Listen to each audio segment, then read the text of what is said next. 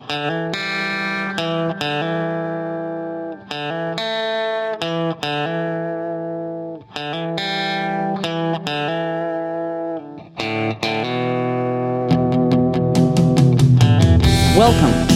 This is the Lone Star Actual Play Shadowrun podcast. I'm Vox.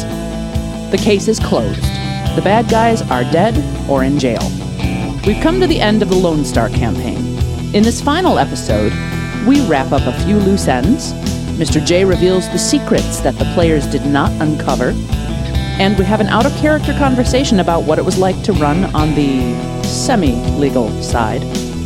We hope you've enjoyed the Lone Star campaign, and we hope you'll enjoy what we have coming up next.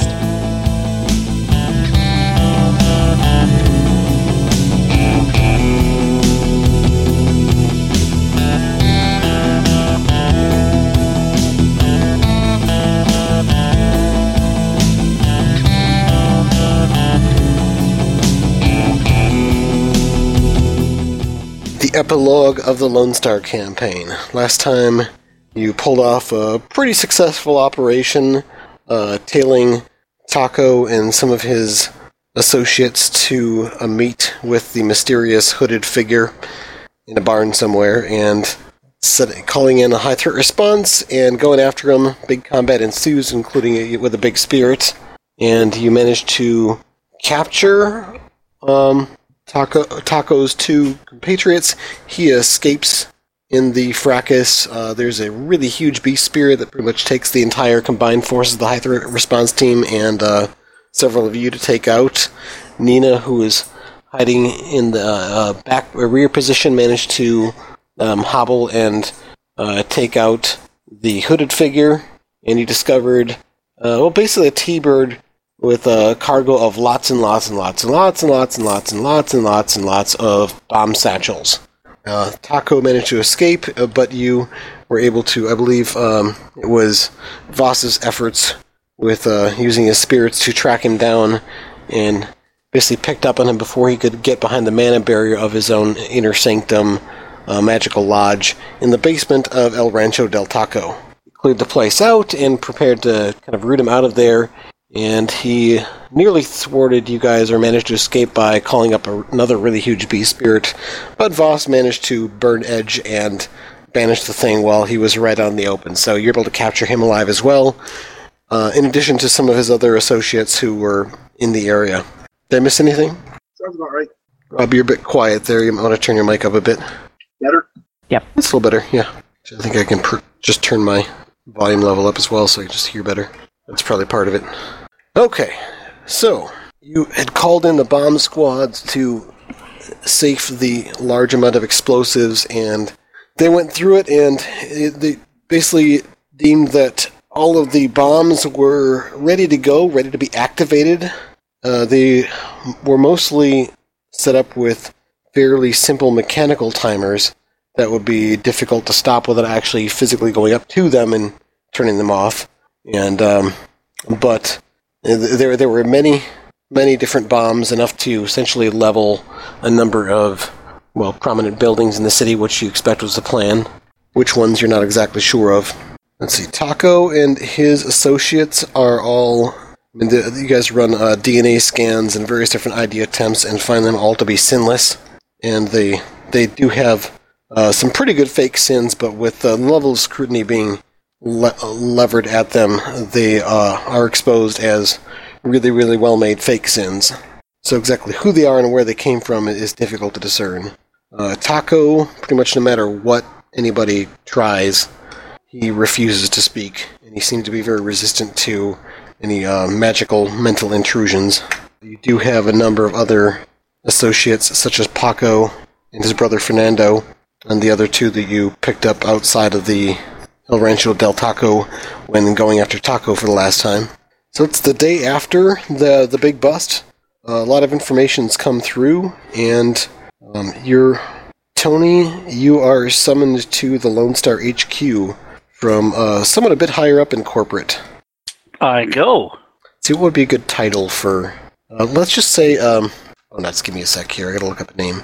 Call them Administrator so-and-so. Are you thinking a corporate title, or are you thinking more of a Lone Star title? Or a police title? Senior Vice President of Dallas-Fort Worth something or other? Oh, wouldn't it be like a military rank, like a colonel? Or a commander? I thought you said it was a corp person. But we're Lone Star. Regional Director of Operations. Lovely. That sounds good. All right, yes, you're called in by the Regional Director of Operations, as in, like, not Dallas-Fort Worth, but more Texas. And basically you're being called in for a meeting. The HQ has undergone its repairs and upgrades and cleaning to prevent the nanite intrusion from spreading. And the building itself is starting to be used again. People are setting up office space, and the place has a very busy buzz to it, and sort of a sense of rejuvenation. Like things are starting to get done here again, and you kind of picked yourselves up, and the Star is back on track. At least their HQ. There were other precincts and such were not directly harmed. The beatings have improved morale. I'm, of course, wearing my usual uniform made out of high-class materials. So you're invited there, and there's also... you're suggested to bring along the team members of your task force. I bring my team members. Hey, team, meeting. Is this a dress uniform occasion? Just be dressed. Okay. Pants, got it. We're meeting the Regional Director of Operations. I get to sneak a peek inside their head. That's going to be awesome.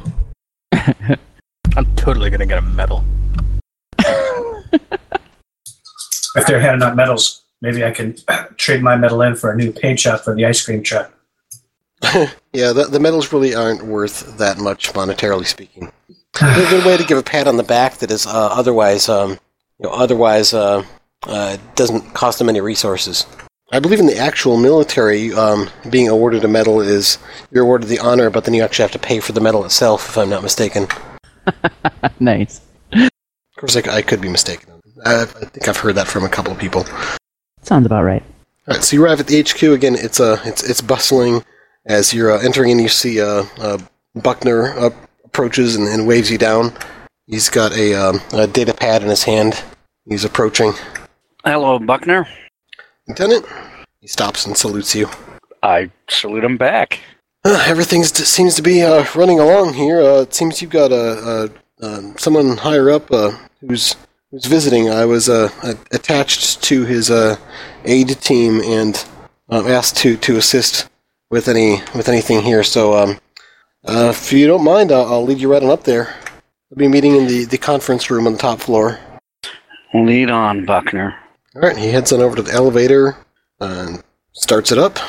See there's definitely some signs of the panel having been replaced in the elevator. A lot of the electronics of the building have been swapped out, and it speeds along up to the top floor, opens up, and up here there's a trio of people in suits who you don't recognize walking past the elevator in the hallway on their way to one of the rooms. Buckner steps out right this way and leads you to the conference room. You've been there a few times, but it's usually used for higher up, more corporate style meetings. So it's not a room that you've used a lot. And when the door opens, you see there are a number of people in the room. Looks like 7 of them. One of which you recognize is the regional director of regional operations. Regional Director of Operations. Yes. The RDO. So I'm sure they would acronymize that. I'm not sure if that's a word, but anyway. That's a nice word. Acronymize. There's got to be a less clunky way to say that. Acronymize? No. Anyway. Or just call it redirect. The RD. Yeah, the regional director is there, but he's not the one standing at the head of the table. Give me a police procedures knowledge skill roll, everyone. There's an older man in a really impeccable suit, just sort of sitting at the head of the table, who does not stand as you enter. He's got this dark gray suit, really nice-looking tie that, if any of you actually know anything about fashion, can figure his tie probably would cost a couple months' salary from the LT's pay scale. He's got a dark tan skin and really well manicured silver hair. I have one hit. I have two. Four hits. Three. One. Okay, anybody gets three or more hits.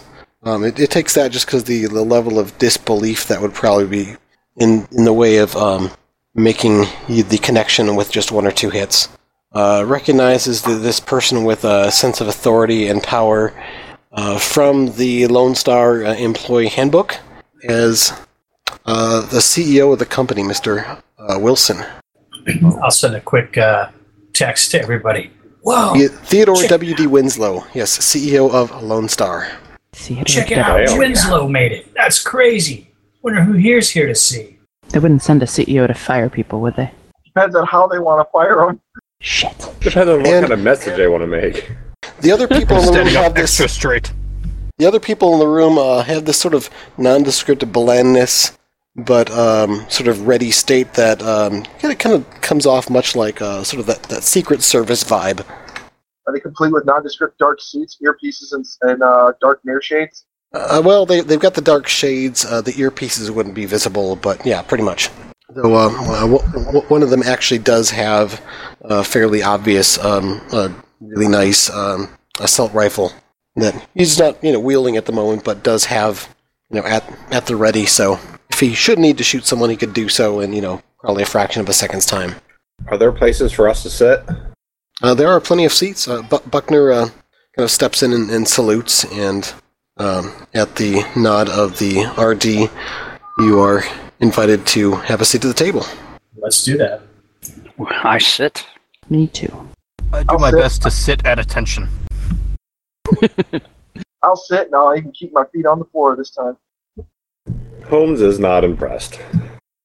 All right, yeah, the RD, who you recognize as a man named Reginald Barnes, he nods and takes a seat at the table nearest CEO Winslow, and he says, thank you for arriving so quickly. I know you've had a busy day, you've had quite a busy time these last few weeks.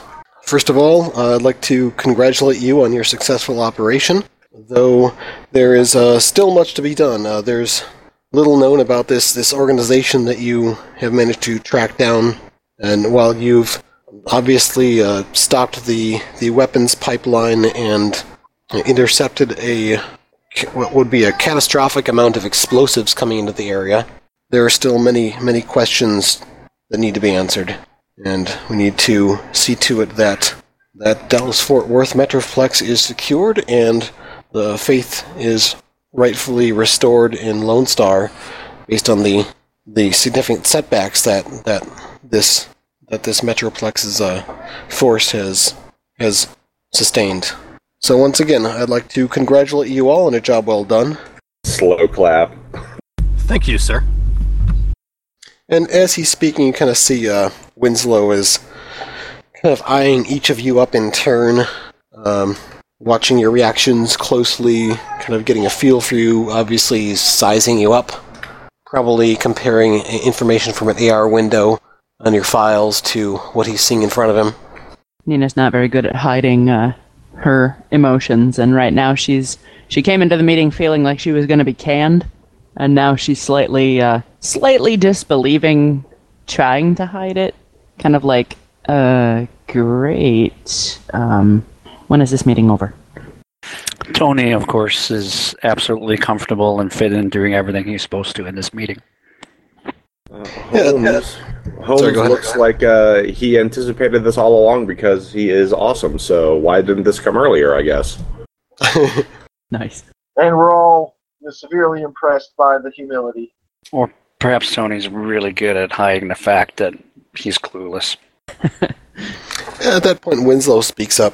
Yeah, so I imagine it will be some time before the paperwork is filed in all of its completeness regarding the operations. I thought it best to get here as quickly as possible and see to the quick dispersal of information. I'd like to be personally debriefed on the events that transpired most recently in immediate and concise fashion. He turns to the lieutenant. Lieutenant Chavez, you are in command of this task force, correct? Yes. How far back do you need to be apprised? Are you just interested in the most recent operation, sir? Let's just go with the most recent 24 hours. I've been provided with files based on your paperwork from the previous operations, and I'm sure I'd like some insight in those regards as well. I don't intend to get into the micromanagement, but I do need to have an understanding of this. This has been one of the most significant threats to Lone Star since the unfortunate events that led to Knight Errant's acquisition of the contract in Seattle, and I do not want to see a repeat of that here. Well, sir, I'm making this a top priority. So, please enlighten me. Well, sir, as a result of our earlier operations, we had established long-term surveillance on one of our leads. And as a result of those leads and information we had gained, when we observed that these criminals undertaking activity to get together and act to smuggle in goods, which we had been tasked to find, we proceeded to followed an operation, established that they were following the same modus operandi that they had done previously, and when they arrived, we engaged the resources of the department in apprehending them. All right, and who are these persons that were captured alive? Well, there were two at the site of the barn, and three that were captured afterwards at the restaurant. So most of those apprehended were part of a local criminal element that were cooperating with this outside element to introduce all of the weapons and civil disturbances which the area had been suffering. All right, and the person who was killed on site at the barn location, this was the outside element? Unfortunately, as sometimes happens, that outside element did suffer severe injury and death during the event. And why did you not capture him alive? Well, frankly, he was really too dangerous. I fear that he would have destroyed our entire team. It was not worth the risk of allowing him to escape or eliminate us. We had to take severe measures to make sure he was put down. Be at ease. I'm not here to second-guess decisions that were made in the field of combat. I just need to understand the situation as best I can. There was some unusual footage of this person on fire, but acting most unusual for a person on fire. Yes, that is one of the elements that made us regard him as a very serious threat. I see. So, these others that you captured, one of them is the ringleader? Yes, Taco. It's doubtful he'll be speaking, but lean on his underlings. Get whatever you can from them. We need to find out anything we can about any gangs that might have been supplied by these. These people should be a font of information. I'm willing to offer anything necessary deal-wise to secure a deal with one of them. The ringleader will pay with the full weight of the law, as will any of the others who do not speak up. But I'm willing to offer anything up to and including complete amnesty to one of them, should they give us all the information we need, and that information is verified by the successful completion of the operation. I understand, sir. I'll leave that discretion up to the person in charge. With the unfortunate death of Captain Madison, the Lone Star operations of the Metroplex have been largely disrupted, especially concerning the level of difficulty in securing the headquarters and subsequent operations, of course, I'm sure you're all familiar with. So, Captain Chavez, I'd like to see you personally take charge of the situation here and get the house back in order. I salute. I'll leave the disposition of the persons underneath your command up to you. I recommend some pay increases are in order and a number of promotions, but you know your people best. Just see to it that you use the assets you acquired to bring this operation to a close and get the Metroplex back under smoother operation. Yes, sir. Who's hungry? Anybody know a good place for ribs around here? There's a place called Rudy's just down the road, sir. I could ping you the coordinates if you want. Let's just all go here. We'll take my VTOL. Can I drive? Yikes. I was wanting to ride a VTOL. Remember, this is a different game. Kind of eyes you up a bit, and you see you just sort of get the sense that he's digging in your files to see your classifications. How many ranks do you have in the pilot aircraft skill? That would mean me having to find my character sheet. Please stand by. We are experiencing technical difficulties. Oh, you know, he has between 0 and 1. No, I'm pretty sure I have several. This is what audio editing's for. It's all good. You got all those flying drones, don't you? You should be pretty good at it. Exactly! Here, there's Billy Joe, right on top. Let's see. It would be under pilot something, wouldn't it? Yep. I got 10 dice. Aircraft. Pilot aircraft, 10 dice. Kind of looks over at you, looks over at one of the Secret Service-looking dudes who gives a slight shake of his head. Maybe next time. But I don't think you'll have much trouble getting clearance for the advanced training. Man, I got edge, too. I could totally do this. Damn! I could be lucky. LT, tell him. Tell him, Captain, tell him. Billy Joe, when you earn your own VTOL, I'm sure he'll let you pilot him around for a bit.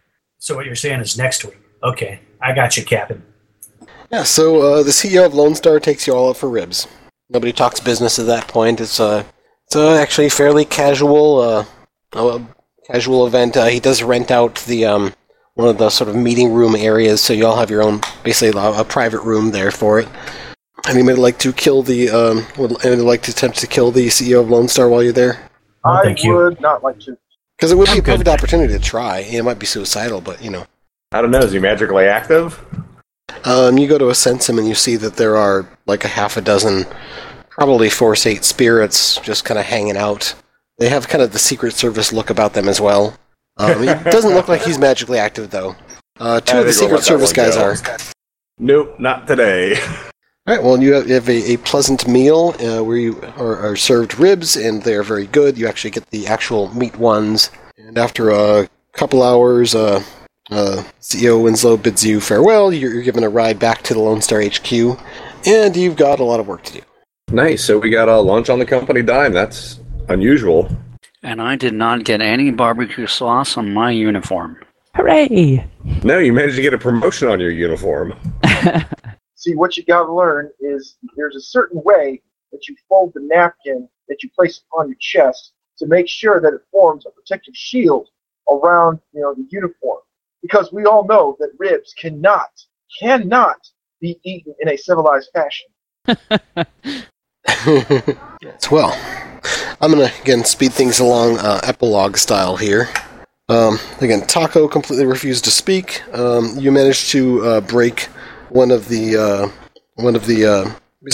course of the next few days, you managed to break one of the members of the organization, actually Paco, based on his wanting to protect his brother, Fernando. And he makes a deal, and he gives up... See, all the gangs who received weapons, as well as locations of various weapons caches that they set up. And over the course of the next few weeks, Lone Star performs a massive cleanup operation, going after these gangs, capturing these weapons, securing them, checking them over, destroying many of them. And Tony, you were promoted to captain if you didn't catch that, and you're placed in charge of Lone Star DFW. Oh my goodness. Well, Buckner is being promoted. No! Because I need a special administrative assistant for all my coffee and everything. And he knows everybody in the station. And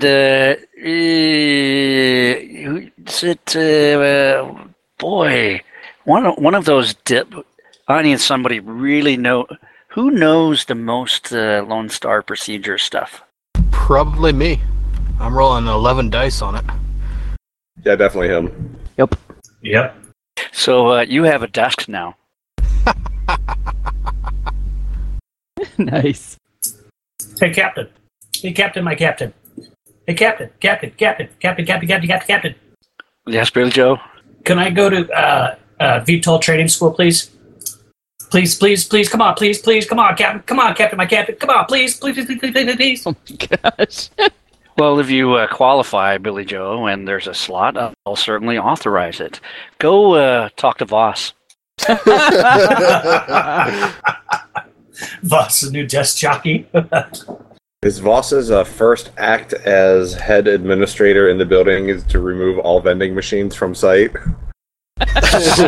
See, there's something for everybody. And so what are you doing with Detective Holmes? Well, after I finish filing the paperwork involving specialized earthquake-proof mounting brackets for all the vending machines, I'm going to make sure that with 4 hits on my police procedure or my paperwork roll to get Billy Joel into the nearest or the soonest training program. Yeah, Voss rules. Sweet. Well, what does Holmes want? I am going to start working on creating my own little fiefdom here, exchanging favors for increased efficiency in paperwork processing. And this whole thing just degenerates into House of Cards. Admit it. Pretty much. We've resorted back to back scratching only. We've never really known him, but now we will. Holmes, what did you need? As far as what Holmes wants, he just wants to go back to his playground of messing with people's minds out in the field. He doesn't want rank or file or title or anything. He just wants to be left to his own devious ends. You know, a special task force to have people extensive undercover and criminal contacts certainly seems like a worthwhile thing to do. Look what happened when went to our operation. No kidding. That sounds like a great place to start. What does Nina want? Can I make a special request to have Buckner assigned to my detail? No, he's mine. Damn it. Nina just wants to keep doing what she's been doing. She doesn't want anything special. Yeah, I guess as you're looking at the paperwork for Nina as well, there is a recommendation for RD that Nina would work well as a commander for high threat response, and Garrett would certainly be recommended for that duty as well. Well, I understand him. Yeah, okay. But it's up to your discretion. You're the boss. For now. I think, if they're in the HTR, that keeps them off the street and dealing with members of the public, so that'd be good. Right, yeah, so Nina and Garrett, you're offered positions in leadership positions in high threat response. No. Yeah, someone's got to show you boys how to do it. So you get to be the people who get to show up and clean up after the lower level officers muck things up and have been hiding undercover for a while. Expert door kickers. Well, so Nina, you're turning this down? Would you prefer an appointment to a deep cover position? With Detective Holmes? Probably not. That last little vaunt in cover almost made me lose my lunch. I'm totally fine just keeping on. But the task force is gone now. Shit.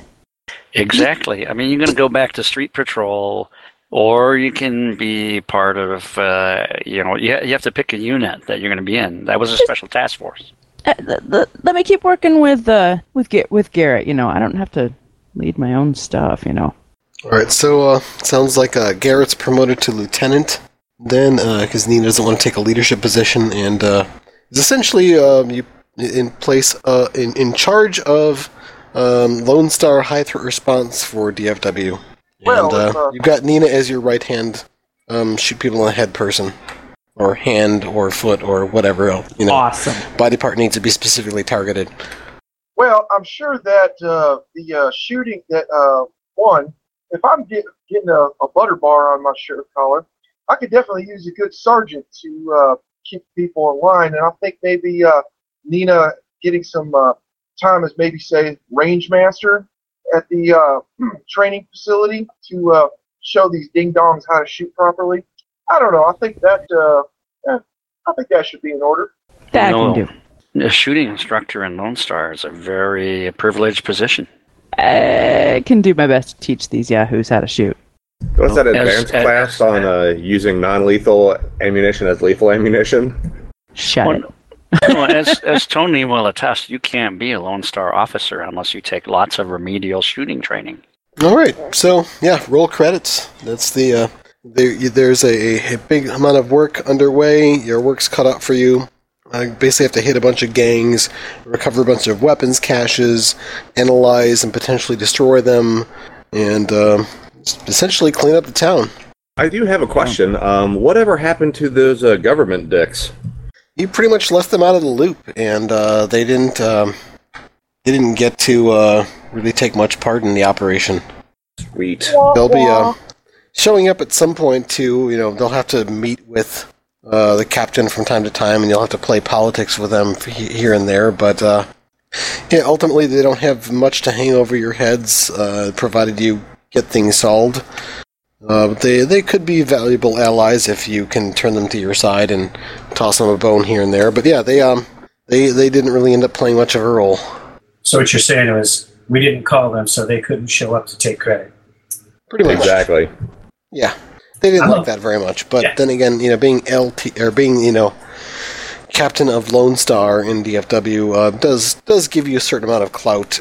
You can basically do whatever you want until you fuck things up to the point where they, throw you under the bus. Or, if you do things well enough, that doesn't happen. Or maybe you just get murdered in your office, while the only person who could potentially help you slinks away to climb down the elevator shaft. Right. And fall down on bullets 37 times. Sorry, what would you say, Tony? You could also fall down on those bullets 37 times. All right, so the behind-the-scenes thing of what was really going on. So there's this thing called CFD that everybody's pretty familiar with at this point. Essentially, nanites with a matrix entity or entities, AIs, so to speak, of a certain order, or should I say disorder. Use these nanites to essentially take control of your brain and rewrite your personality with their own. And they're essentially in competition with each other as well as your original personality.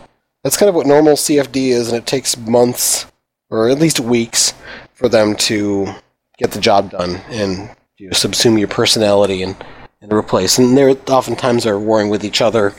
There's also different varieties of them. Back when we played a gang campaign that took place in Dallas many years ago, when we were playing 3rd edition, it was run by another GM called, his name was David.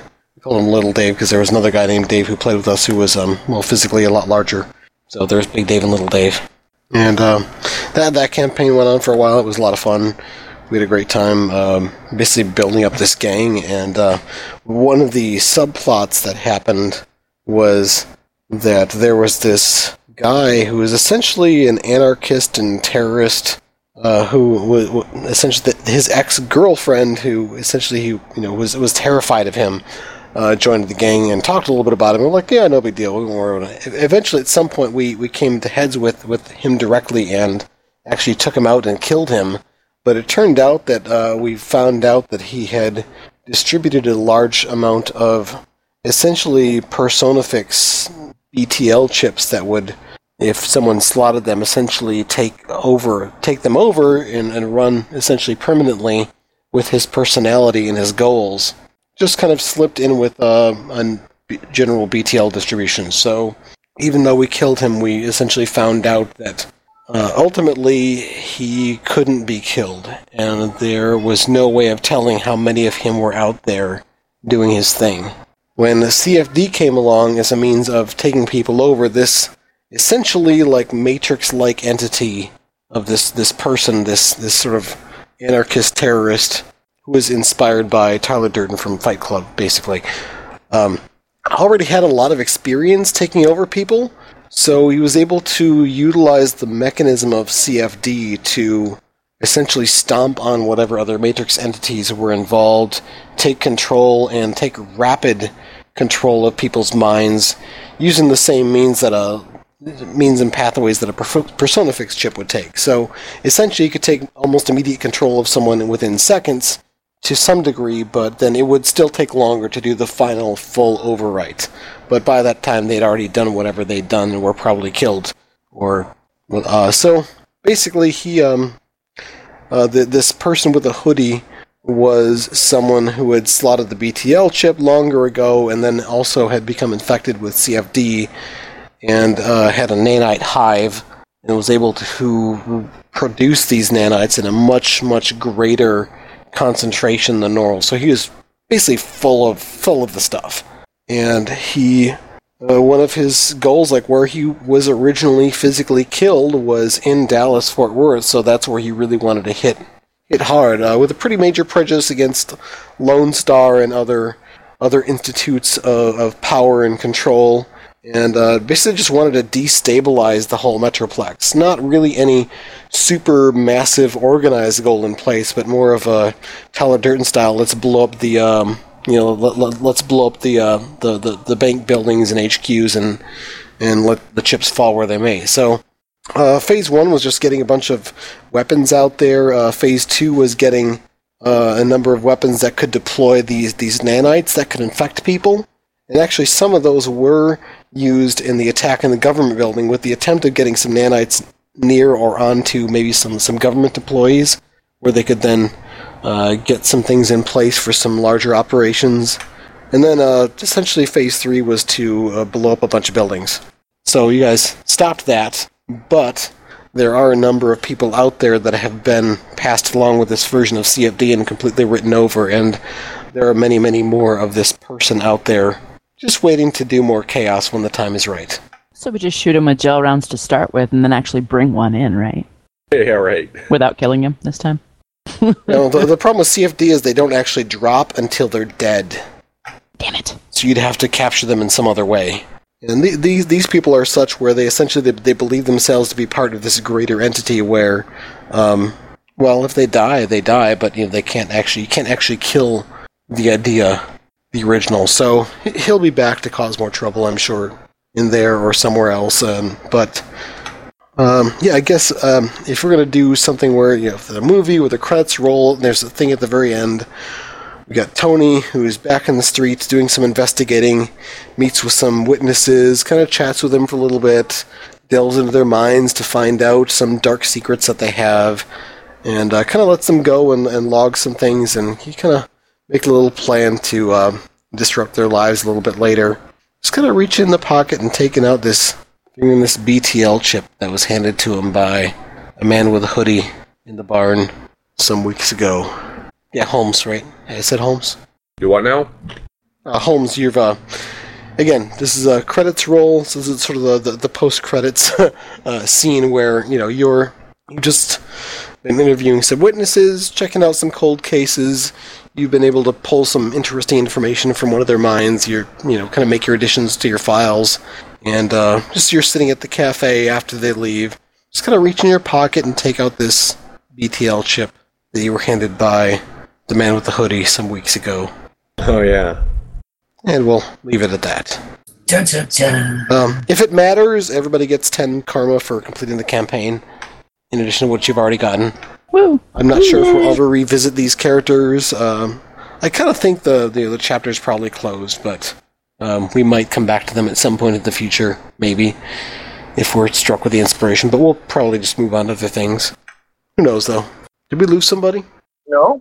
I don't think so. I'm lost. Okay, yeah, I guess I just counted wrong, so...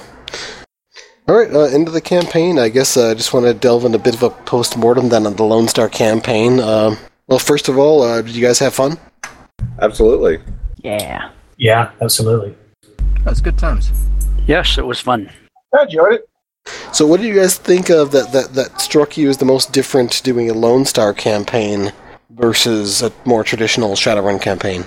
We didn't get to torture anybody. I used more gel rounds than I ever have before. I think it's just everybody not recognizing we have the force of the state behind us. Yeah, there's probably a whole lot more opportunities for us to call in support that we never really did because, as players, we're just not used to having that. We hardly spent any of our budget.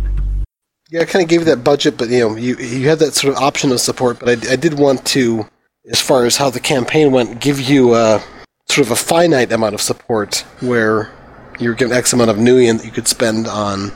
You could spend it on drones, or maybe on a power focus, or other things. But you could also spend it on the resources of the force.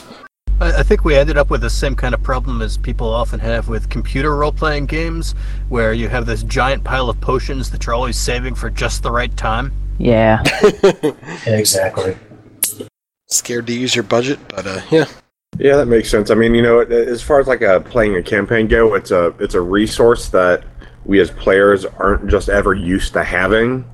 So I think, at least for me, that was always in the back of the mind of like, maybe we should use some of those dollars for this thing, but never really capitalizing on it because, we can make it fly some other way. And on the flip side, though, as opposed to a normal Shadowrun campaign, you didn't have these chunks of money that were coming in as you completed different jobs or objectives. When you had your sort of monthly pay, but the timeline went to such where that didn't come up very often, and it wasn't really big enough to be like, okay, now I'm ready to do my next big gear upgrade. Yeah. Also, you seem to have less time to spend the karma on training as things went on. I tried to work in a little bit of a breaks where you had a week or two here and there to do something. What were some of the things you felt like didn't work as well? This kind of campaign, or with this campaign specifically? I feel like there was a lot of times where we were kind of hung up on the hierarchy. With a regular Shadowrun game, people kind of know their role and they're willing to go off and do it. But with this one, it felt like we had an organization with a leader and we needed to wait and see what the leader wanted to do. And I think that kind of slowed things down in some places. That's not what Tony wanted. Yeah, I noticed that a lot. Everybody's like, blah, blah, blah, LT. And I was like, you guys should be doing stuff, and then LT has to figure out how to cover up for everything. Well, that's, throw a little real world in there. That's kind of how it works a lot of times, But I think on top of that, one of the, it was people trying to settle in to the roles, kind of like, all right, I know what I want to do, but how do I do it as a cop? That was kind of the big thing that I noticed. Yeah, I think, as at least as far as my character setup goes, I spent a lot of time deliberating, could the things that I want to do, with kind of like the mind rapey, would that even be something that would be legitimate within the Lone Star organization, or would that just totally get us in hot water? Tony's there to cover everything up. No, I tried to be fairly clear in the beginning that essentially you could mind rape as much as you want, just the stuff gained directly from the mind rapes wouldn't be admissible in court. So you better be able to back it up with other stuff. Right. All right, well, I guess I'll just run down with each person. I just wanted to, get what you thought was your favorite moment of the campaign. Voss, what do you think? You're first in the order of the people in the TeamSpeak window, so I'm picking on you first. Gotcha. Give me a second to think about it. All right, well, actually, let's go in a reverse order then. We'll go with, Ken, what was your favorite part of the campaign? Totally the ice cream truck. The deep cover ice cream truck that actually had, real customers waiting on us. Yeah. That was fun. Just playing a regular in general. I've never gotten to play one, so being able to jump into different drones and stuff and do what this drone can do and then jump into the next drone and this having a steel lynx for combat and having the little cockroach guys for reconnaissance and the aerial drones. It was pretty fun. And I'd say being a rigger is definitely different from your other sort of Technomancer character that you've been playing since, 5th edition. Yeah. Yeah, it was fun. So, Tony, how about you? What was your favorite moment of the campaign? I liked shooting Billy Joe's contact, Billy Bob, in the knee. That was pretty awesome. What was that? Shooting your contact in the knee. You seemed so affronted when I took a point of loyalty off, and I was like, how does that not happen? Yeah, at that point, that made me realize, man, you gotta work your your contacts. Otherwise, stuff like that, you're going to lose a point of loyalty. That totally made sense after that.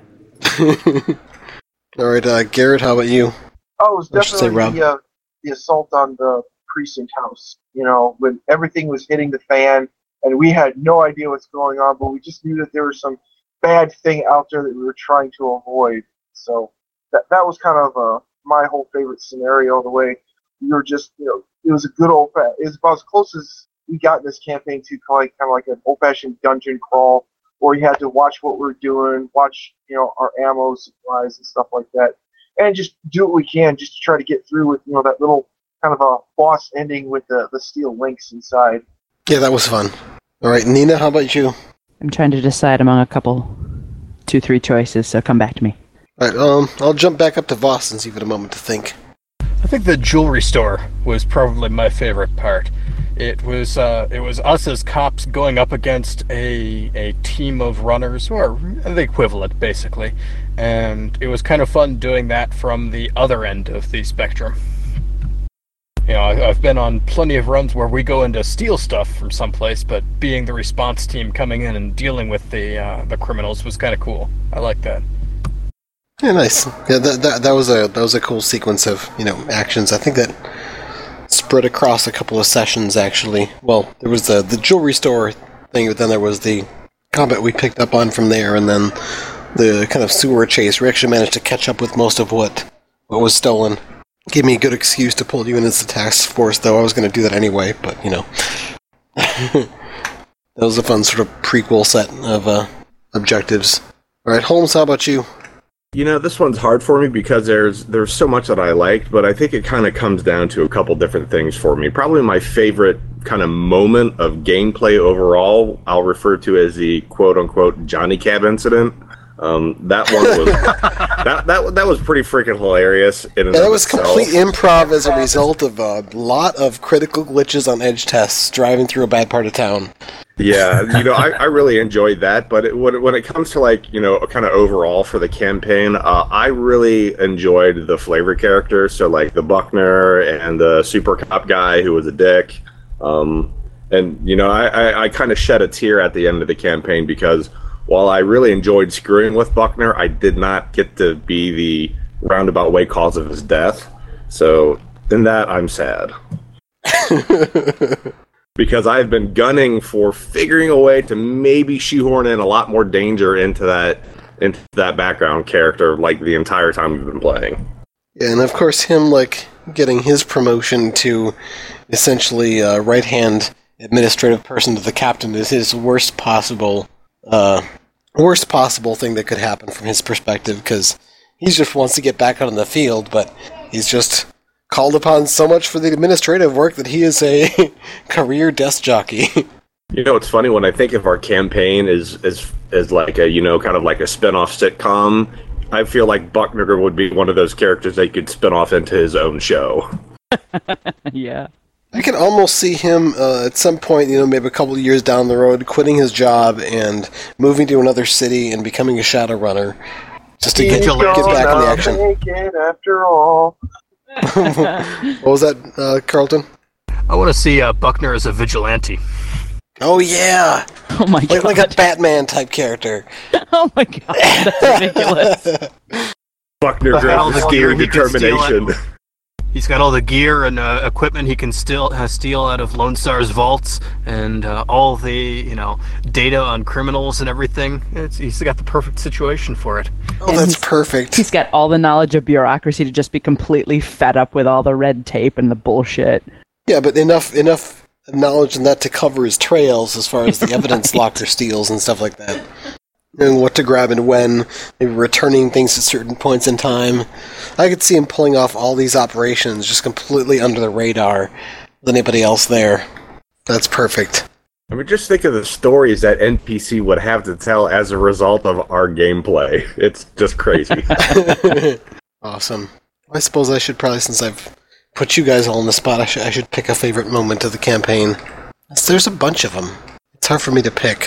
You know, I just thought of it now that I should probably do one of these, but I'm just busy listening to all your guys' moments. No one's mentioned the club yet. The club was awesome. I'm trying to forget about the club. I wish we had a little bit more time to kind of develop the club just a bit more so we could have had a little bit more fun with it. But it's just kind of one of those things that just never really kind of came up and presented itself as such. Yeah. Well, it was a fun flavor moment. That whole operation's been assigned to Holmes now. Exactly. Perfect. Absolutely perfect. That is awesome. Oh, yeah, I can come back to Nina because we didn't get your answer. Well, I kind of have trouble picking as well. I guess I enjoyed going into that building where they were all assembled around that piece of ordnance when we first encountered the, I guess, blood-crazed CFD folk. Oh, that was awesome, yeah. Yeah, that was pretty cool. Among many others. That was cool, too. It's nice foreshadowing with the spirit I summoned there, too. Yeah, definitely.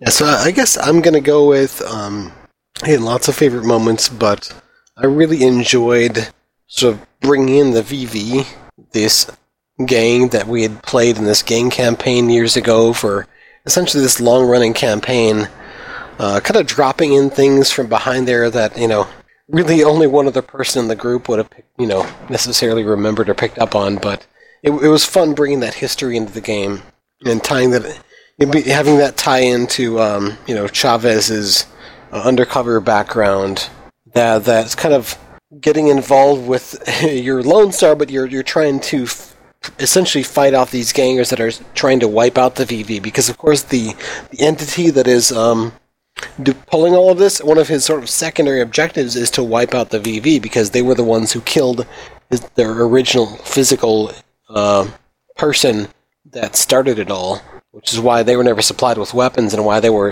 attacked so heavily. And out of those moments, the I guess the key one that I'll pull for a moment would be when Holmes cast the control thought spell on the ganger with the missile launcher, which resulted in him taking out some of his buddies, and that resulted in blowing up several members of the party to the point of, I think, 2 or 3 burnt edge in the process? I know you had one for me. Yeah, there was one for you, and there was one from, I think, Garrett as well as Voss, right? All three of you lost an edge in that? Or? I think so, yeah. Or Garrett, did you not? Really close. I was taken right up to the limit. Yeah, and then someone stabilized me. Nina had slipped away a little bit farther, so she was out of the blast radius. But yeah, that was awesome. Unexpected, very much so. And I have to say, out of all the Shadowrun that I've run since 5th edition, this campaign has certainly resulted the most burnt edge that I've seen. No, well, okay, burnt edge from, like, trying to save a life. There was the thing that hasn't come up yet in the actual, like, airing of the campaign, but there's one particular combat where a lot of people burnt edge in our Shadowrun actual play game, so I guess that probably ties with that. But even so, it's rare that I see that come up as often. Well, it definitely, as a player, taught me to be much more specific in the requests that I make under such occasions. Yeah, because the GM's kind of like an evil genie. Any loophole you leave me. And I pulled that one. Another favorite moment of mine was when Holmes almost got eaten by ghouls. I threw that in as just sort of like an interesting twist to things that were going on, kind of based on, in the actual play campaign where there was March 17th, where the Drekstorm run happened. Yeah. There were ghouls kind of wandering around at night looking for the people who were drunk and passed out to grab a meal. The same kind of thing I figured would happen on Halloween. You know, people are going to be drunk and passed out or wandering around and stumbling around, and people are in costumes, so why not, as ghouls, take advantage of that and go running around and see if you can grab a meal on the go. And a buzz to boot. Yeah. So I sort of threw that in as this, you know, flavor aspect of, you know, this thing that might have been going on at that point in time. It's a rougher part of town. It totally makes sense. And I thought it would be a fairly, you know, low difficulty situation. But I didn't realize just how vulnerable Holmes was, kind of on his own like that. Oh yeah, you know, he definitely does better as part of the pack unless he knows he's got the tactical advantage, and that's kind of the way that I envisioned him being, is that, you know, kind of a one-trick pony. So yeah, I guess I'll say as we wrap up this campaign, once again, I'm glad you guys had fun. Great job. We had a I had a blast running the game. There was definitely a lot of adjustment for me as a game master, trying to run something where there was this kind of stuff to discover in the background, and I wasn't quite sure how you guys were going to stumble across it or find it. So it was very different from a normal Shadowrun. There was less sort of direct kind of calls to action than what you have in a normal campaign, like break into this building, steal this, do that, this thing happens. You have to deal with that security system. This is more like, well, how are you guys going to figure this out? What leads you're going to follow? And the pacing of the game was very difficult to run. Yeah, and I think that being the nature of something like this, that isn't necessarily here's your paycheck, go do a thing, but necessarily just keep the peace and keep it from all going off the rails. I think it kind of lends itself in a way, just because it was a very different approach to the same game. Overall, I think we kind of picked up on the rhythm for it, a little bit further on, I should say. And I think overall it was a pretty successful game. I think we got a good full story told, and took Shadowrun in a direction that you don't normally see, which is something I think would be fun to continue with for the bonus Patreon campaigns. Have them be like episodes of Cops. I just mean like show a different side of Shadowrun than you'd normally see. Like with our regular actual play campaign is they're a team of Shadowrunners doing their thing. So that's its very core Shadowrun. Yeah. This is very just taking it in a very different direction. But we'll see what we do with the next campaign. Any other people want to throw in some last words on the Lone Star campaign? Yeah, kind of, sort of. I had a great time playing with everybody, and I was super stoked to be able to play in such a non-traditional campaign setting that, I was kind of blown away about how different it was, and at the same time, it just made it that much more enjoyable to take a system that I now, feel pretty comfortable with and just do something totally, completely different than what you'll ever see probably in a home campaign or at a convention. I'll agree with that. It was the only real issue I had was I don't really in real life I don't really know police procedures very much. So I had the same problem, basically having to be in charge of the police force, and the way it would operate. And I just sort of did a lot of hand waving because we did have Rob in the group, which since you're an actual cop in real life, it was handy to be able to call on you for what would this be like? Yeah, exactly. It was good to default to him because he had, even though we didn't say a lot over the mic, he was constantly feeding us notes in the TeamSpeak chat window. So that was very helpful. And then whenever I was drawing a blank, I just go to Tony, well, what do you think, LT? Try to pass it off. Yeah, so thanks, Rob, for that help. Appreciate it. Oh, no problem. But I think so, LT, for being honest. Yeah, you guys actually did a pretty good job. There's a lot of times I didn't have to really do a whole lot. It was the one thing, like I said, that we seemed to have a little issues with everybody settling into their roles. But once we kind of did towards the end there, we started kind of realizing, all right, my job's this, my job is this. All right, Lieutenant, we figured that all we needed was, Lieutenant, we got to go. All right, let's do it. And that's pretty much how it works in real life. Cool. I guess I figured as well that, between your advice and maybe there's some TV shows that I've watched, I'd have a little bit of insight on real cop stuff, but also Shadowrun, Lone Star, they're not the same thing exactly.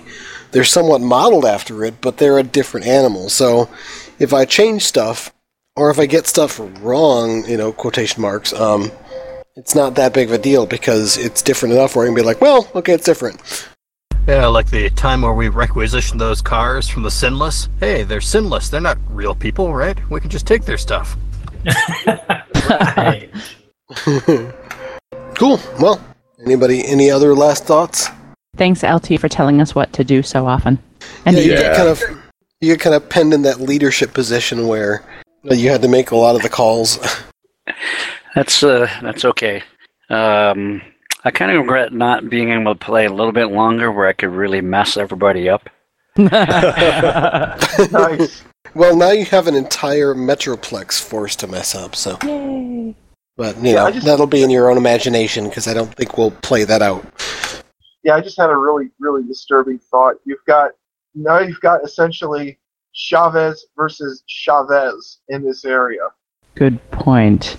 Yeah, that's an interesting dynamic. I think there's plenty of seeds that have been planted as a result of what's happened in this campaign that we could possibly see a revisiting of the situation, maybe with different characters or different, you know, I don't know. We'll see. Maybe we'll even come back to these. I don't want to completely rule it out, but at least for the plans or the foreseeable future, this is the end of a campaign. Normally. Gosh, I don't really end campaigns very often, but it's a clear start and a clear end, and it's kind of nice to have that on both sides. Definitely. And you know what? With this type of gameplay, I think you can actually do that a lot easier. Cool. Well, thanks for being part of the Lone Star campaign. The Topps Company, Inc. has sole ownership of the names, logo, artwork, marks, photographs, sounds, audio, video, and or any proprietary material used in connection with the game Shadowrun.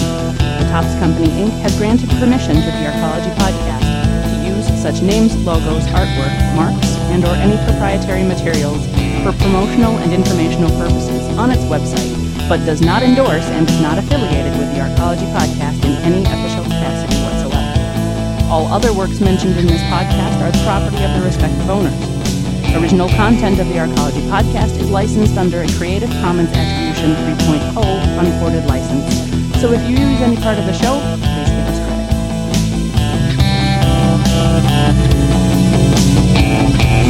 give us credit.